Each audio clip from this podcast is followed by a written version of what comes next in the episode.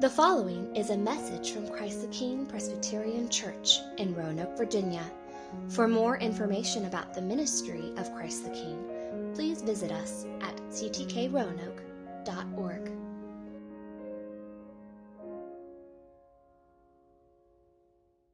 Well, good morning.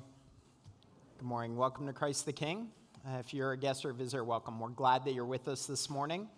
And uh, you're joining us as we uh, are in the midst of a series in the book of Romans, uh, Romans chapter 11. So if you have a Bible, uh, you can turn to Romans chapter 11. If you don't have a Bible, uh, the passage is going to be projected on the screens, and there are Bibles in the chairs in front of you. Uh, you can follow along there.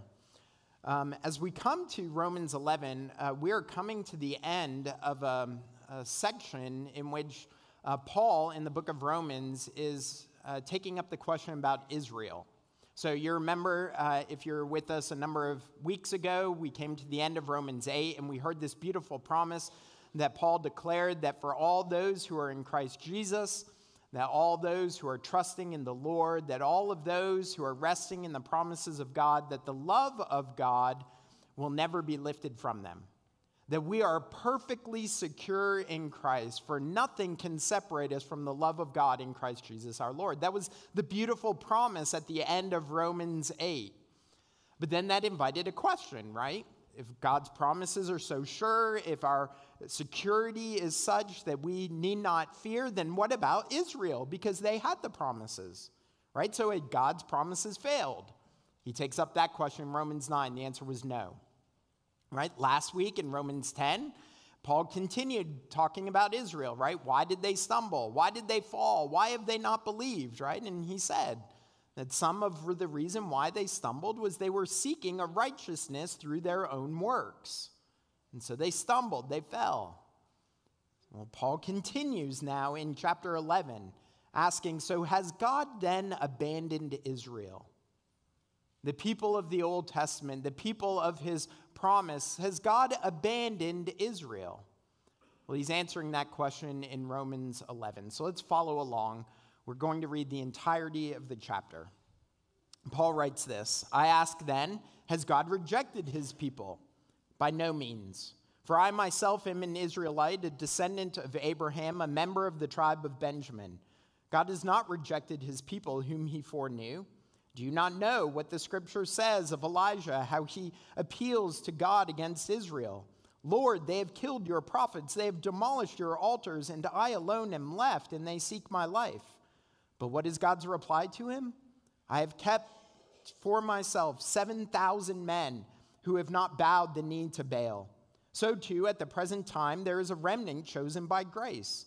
But if it is by grace, it is no longer on the basis of works. Otherwise, grace would no longer be grace. What then? Israel failed to obtain what it was seeking. The elect obtained it, but the rest were hardened, as it is written. God gave them a spirit of stupor, eyes that would not see, and ears that would not hear, down to this very day. And David says, let their table become a snare and a trap, a stumbling block and a retribution for them. Let their eyes be darkened so that they cannot see and bend their backs forever. So I ask, did they stumble in order that they might fall? By no means. Rather, through their trespass, salvation has come to the Gentiles so as to make Israel jealous. Now, if their trespass means riches for the world, and if their failure means riches for the Gentiles, how much more will their full inclusion mean? Now I'm speaking to you, Gentiles. Inasmuch then as I am an apostle to the Gentiles, I magnify my ministry in order somehow to make my fellow Jews jealous and thus save some of them. For if their rejection means the reconciliation of the world, what will their acceptance mean but life from the dead? If the dough offered as first fruits is holy, so is the whole lump. And if the root is holy, so are the branches. But if some of the branches were broken off, and you, although a wild olive shoot, were grafted in among the others, and now share in the nourishing root of the olive tree, do not become arrogant towards the branches.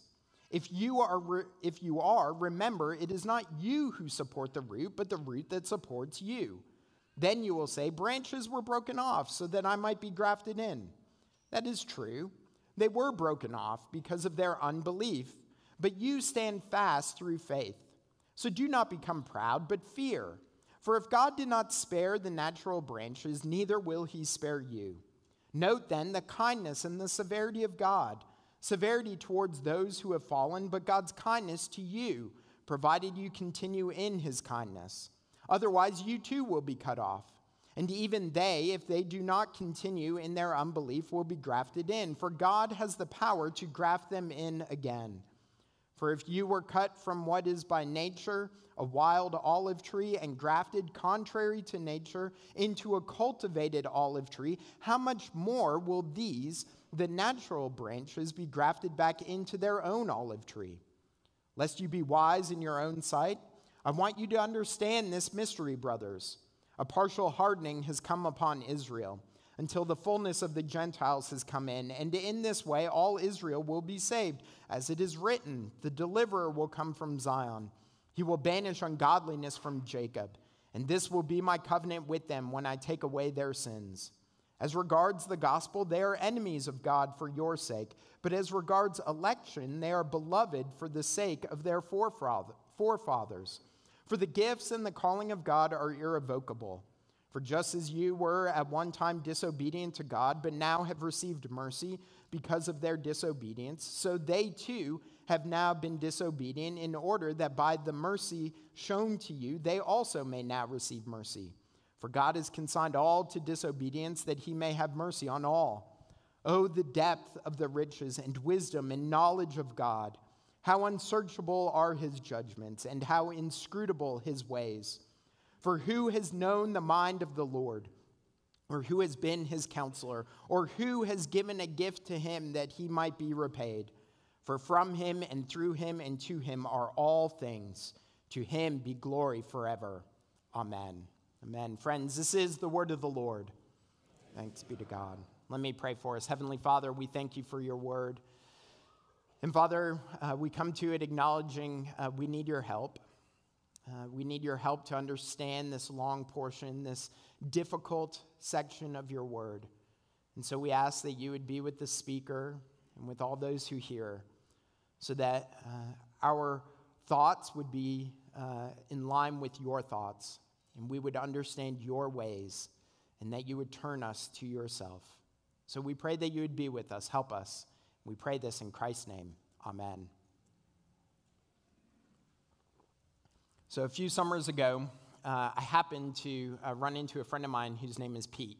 That's his real name. I didn't make that up. Uh, uh I'm not hiding him. He would be happy for me to tell this story. Um, Pete and I uh, ran into each other inadvertently, providentially. Uh, we didn't expect to see one another. And Pete and I have known each other for many years, but it had actually been many years since we had seen one another. We first met one another uh, a number of summers ago. It was actually the summer of 2000. We were both part of a, a trip to Myrtle Beach. We spent the summer in Myrtle Beach with 150 other college students involved with the same campus ministry. We went to different schools, but we were spending the summer in Myrtle Beach and we lived in a hotel and we worked jobs together and we studied the Bible and we prayed and we went to meetings at night and, and we went on the beach and we shared the gospel and Pete was my room leader. Pete had known Jesus for far longer than I had. I had only been a Christian for roughly about six months at the time. And so he was my room leader. And so it was his job to lead us in Bible study and to pray with us. And, and he was actually the first person who ever took me to share my faith with someone. And so there was Pete. Run into each other a couple summers ago and we start reminiscing. It had been a number of years since I had seen him. And we start reminiscing, we start talking, and we start talking about that summer when we first met. And Pete looks at me and he goes, Payne, do you know, I, I actually wasn't a Christian then. He said, It wasn't until after the summer that I realized I, I actually didn't really believe the things I was saying. Now, I have to tell you, in the midst of this conversation, it was very disorienting to hear that. Because what did I know of Pete, right? Like, this was a man who, who read the Bible with me, who prayed with me, who I witnessed share the gospel with non Christians, and now he's saying he wasn't a Christian? I thought about what I knew about his story, his life. He had grown up with Christian parents who loved the Lord, who took him to church, where he heard the gospel. He had the right lineage and heritage. He had never known a day where he wasn't in church.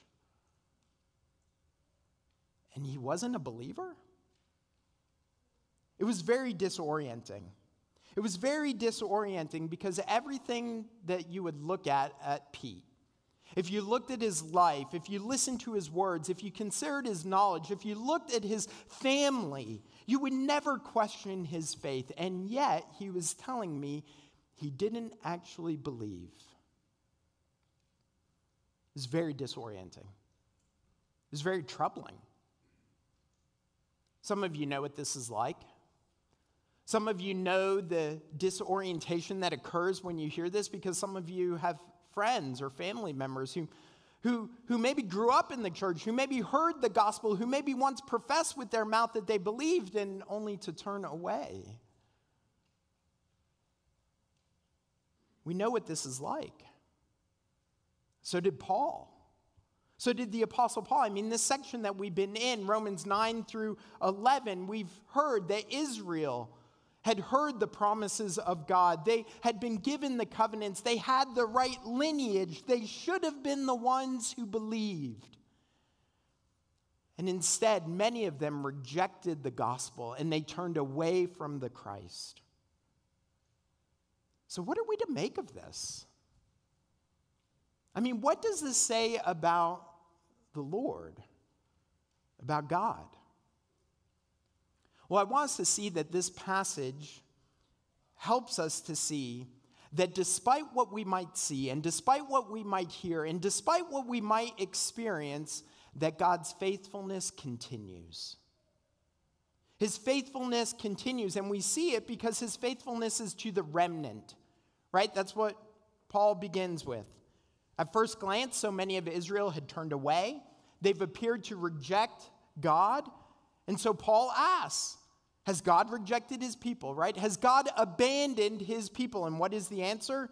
By no means. By no means. Instead of rejecting his people, God has actually kept for himself a remnant, and Paul points to himself, right?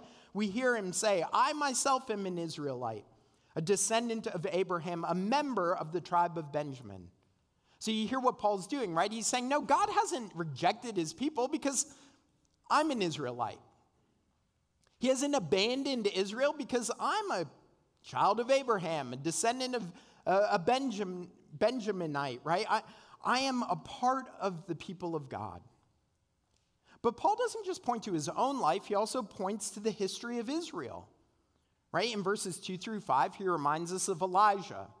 Y'all remember Elijah? Shows up in the uh, book of Kings, right? And there Elijah is the prophet of God. And remember this beautiful scene when he goes up against the prophets of Baal, right? The prophets of Baal, they were uh, Baal worshippers. Baal was a false god. And so Elijah comes against the prophets of Baal on Mount Carmel and he says to them, You know, build your sacrifice, I'll build my sacrifice, we'll pray to our gods, and we'll see who shows up. We'll see whose God really is the true God right? And Baal worshippers, the Baal prophets, right? They dance, they do all these sorts of things. They pray, they scream, they sing, and nothing happens. And Elijah prays to God, and what happens? A, you know, fire descends from heaven. It consumes the entire sacrifice. It's this beautiful picture that the true God, the one true God, is the God of the Bible, Yahweh, the Lord. And even when Elijah saw all that, do you remember he looks around and he goes, God, I am alone. He felt like he was the only one left. In fact, Paul quotes Elijah in verse 3 Lord, they have killed your prophets, they've demolished your altars, and I alone am left, and they seek my life. Elijah looked around at Israel, and he was sure that he was all that was left, that no one else was faithful to God. But what did God say to him? I have kept for myself 7,000 men who have not bowed the knee to Baal. God had preserved a remnant. That's what Paul is telling us. That God's faithfulness is seen in that he has preserved a remnant. He preserved one in the Old Testament, he preserved it with Paul, and he continues to do it. Look at verse 5. At the present time, there is a remnant chosen by grace. You see, Paul's telling us God is faithful. He hasn't abandoned his people. He is faithful to maintain a remnant, and he is faithful to the Gentiles. Not just to a remnant, but to the Gentiles. Now, what's interesting about this passage in Romans 9 is how Paul um, shows us the, the way in which the Gentiles in Israel kind of are, um, are, are uh, depicted against one another, right? So, what we have here is the rejection of the gospel by Israel is the means by which the Gentiles become the focus of gospel ministry. And we actually see this in the life of Paul. So, if you're familiar with the book of Acts, um, the book of Acts is the story of the gospel going forth after the Holy Spirit has come, right? And Paul becomes a central figure in this because it follows his missionary journeys. And Paul goes from town to town and place to place, right? City to city. And when he arrives in these places, he goes to the synagogue, he goes to the Jews and preaches the gospel to them. And some of them believed, but some of them were hostile to his message. He was met with hostility. And so when he was met with hostility at the synagogue, where did he turn? To the Gentiles. Right? He turned to the Gentiles. He went to the non ethnic Jewish people in the town and he preached the message of salvation to them. Later, if you'd like, you can look this up. One example is Acts 18, verses 5 through 6. But it's actually throughout the book of Acts that the gospel went to the Gentiles as the Jews were rejecting it. And that's what Paul is speaking about in verses 17 through 24, right? He uses the metaphor of the root and the branches, right? The picture of the olive tree. It's got strong roots, and some of the branches are, are bearing fruit, but other branches are not bearing fruit, and so they're broken off. And those branches that are broken off are ethnic Israel who has rejected the gospel. But in its place, what happens? Wild shoots, the Gentiles, are engrafted into the tree. We see it in verse 17. Some of the branches were broken off, and you, he's speaking to the Gentiles, although a wild olive shoot, were grafted in among the others and now share in the nourishing root of the olive tree. So, do you hear what Paul's saying? that the Gentiles, the non ethnic Israelite, is brought into the people of God. In verse 25, he calls this a mystery.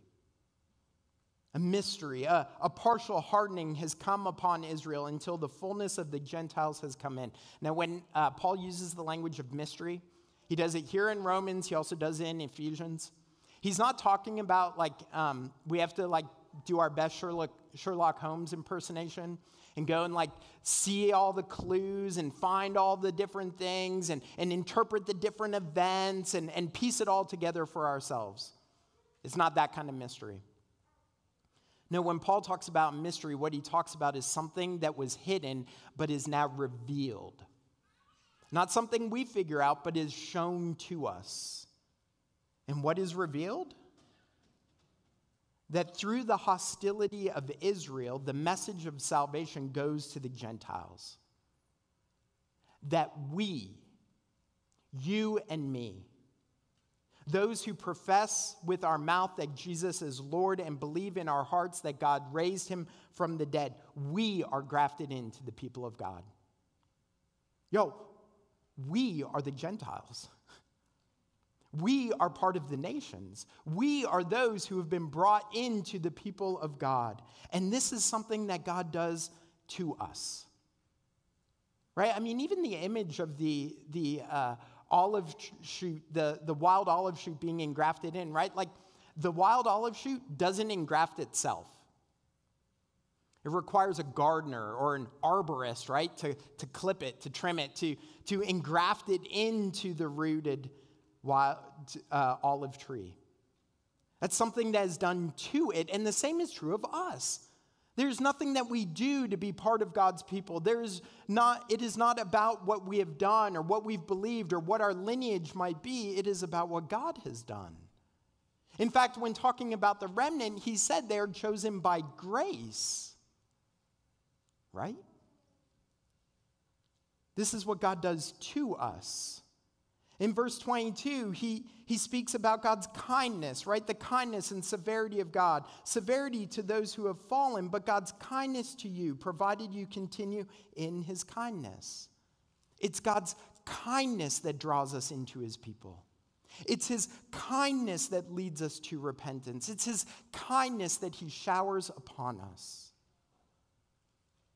You see, God's salvation, that's what this is talking about. God's salvation, his engrafting us into his people, is by his grace and his grace alone. And so, his kindness and his grace, when we know these things, it means at least two things for us. It's going to mean, one, that we have nothing to boast of. Did you see that in verse 18?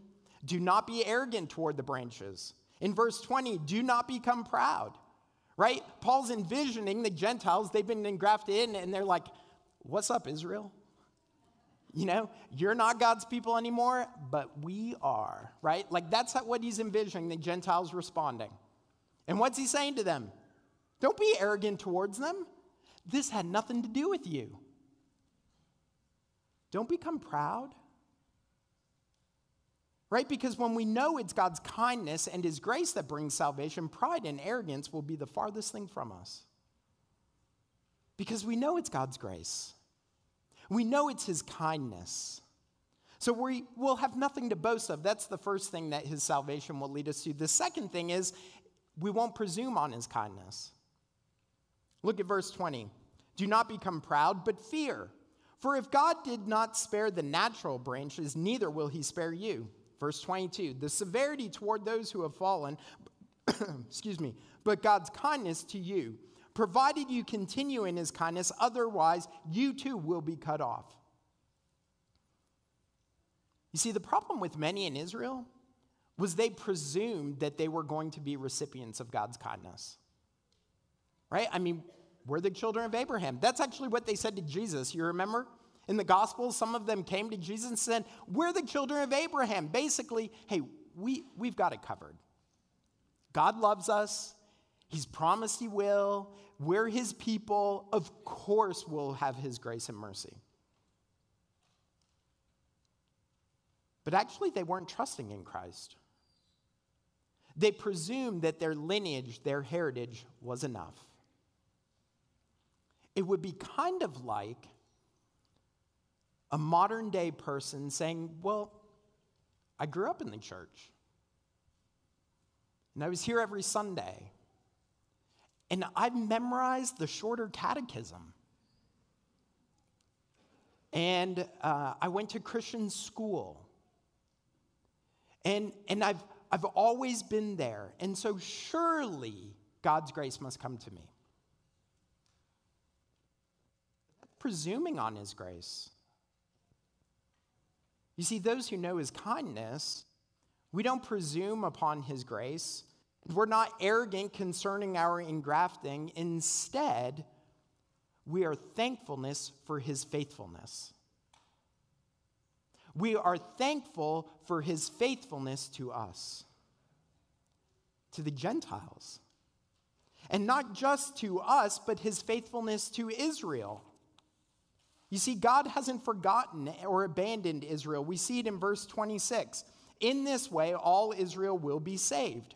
As is written, the deliverer will come from Zion. He will banish ungodliness from Jacob, and this will be my covenant with them when I take away their sins.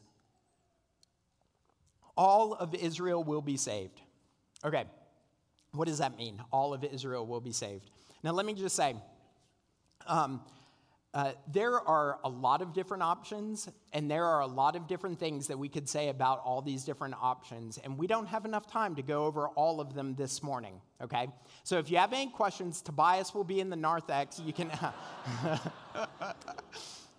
Just kidding. Uh, no, we both, uh, we, we'd be happy to talk to I'd love to talk to you more about it. But let me just go over it very quickly a few of the different options, okay? A few different options. One is some people see all of Israel as meaning every ethnic Israelite who has ever lived. Basically, it's like universalism for Israel. Okay, that's one option. The second option, a, a second option, is uh, it refers to the church. All Israel refers to the church, both Jew and Gentile together, spiritual Israel.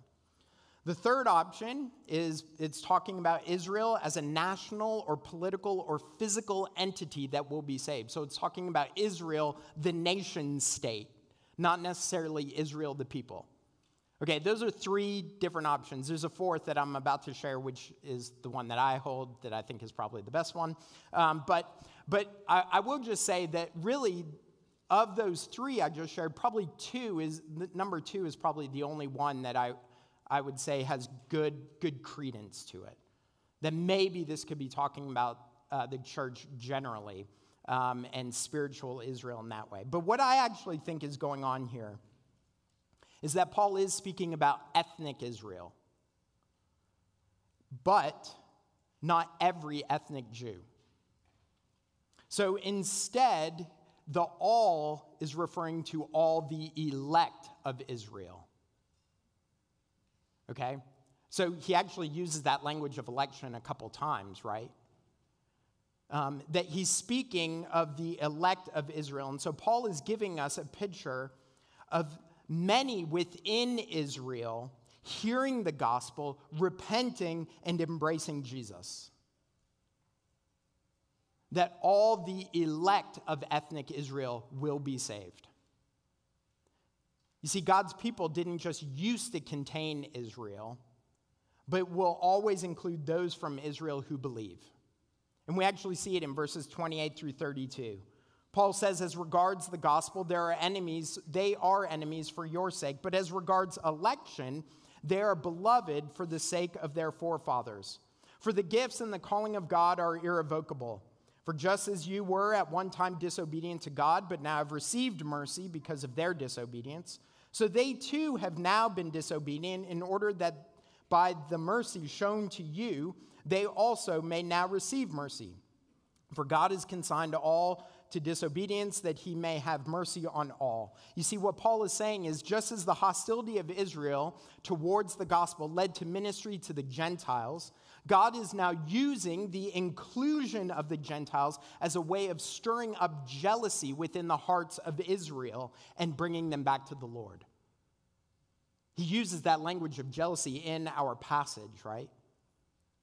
But this isn't sinful jealousy, right? This isn't Paul talking about like coveting sort of jealousy, wanting something that doesn't belong to us. What, what this jealousy is more like is like the jealousy of a spouse, right? A husband for his wife or a wife for her husband, right? It's right for a husband or wife to be jealous for the affections of their spouse. It is right for that to happen. And that's what this is more akin to. That as the Jews see the Gentiles embracing God's promises and living as God's people, it will evoke in them a desire to have life in Christ. And in this way, God is calling Israel back into his people. We see it in verse 23. Even they, if they do not continue in their unbelief, will be grafted in, for God has the power to graft them in again. So you see his faithfulness? You see how he hasn't abandoned Israel, but, but God's plan continues. That his faithfulness continues, right? His faithfulness to Israel, and his faithfulness to the Gentiles, and his faithfulness to the remnant. God's faithfulness is on display. It continues for them and for us. You know, when Pete told me that uh, he never believed, that though we had read the Bible together, and though we had prayed together, and though he, I witnessed him share the gospel, that he never believed, it, it was incredibly disorienting. Right? He administered God's word to me, and yet he didn't believe. The conversation that took place between um, me and him, him and I, whatever, between Pete and myself, uh, a couple summers ago. It took place um, at our denomination's General Assembly. I was walking down the hall, and there was Pete. And it was in the midst of us walking that he told me this. And, and what he also told me is that though he had grown up hearing the promises of God, and though he had professed with his mouth, and though he had actually not believed, God's faithfulness continued because Pete was drawn back and is a pastor now. This one who had rejected the gospel has been brought into the people of God and is now a minister of that gospel. You see, God extended kindness to Pete. His faithfulness was stronger than Pete's faithlessness. This one who hadn't believed now does because of God's grace and kindness to him. Now, listen, does that mean that every single person who ever hears the promises of God, whoever reads the Bible, whoever steps foot in a church will ultimately believe? Well, no. And we can have hope. And we can have confidence that God is faithful to his plan. That we may not know how God is at work, and we may not know how his kindness will be extended to certain people, and we don't know who his grace will fall upon, but what we do know is that he is faithful. We can have confidence that God's faithfulness continues. It was showered upon the remnant and it was given to the Gentiles and it is being given to Israel. His faithfulness continues and it will continue to all for whom his kindness falls upon.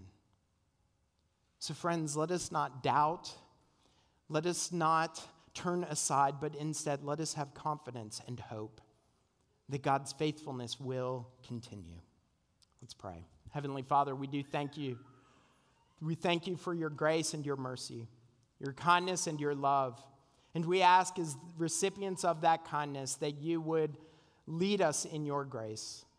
Make us ambassadors for your kingdom. Let us live before others so that they would see your grace and kindness at work and they would be drawn unto you.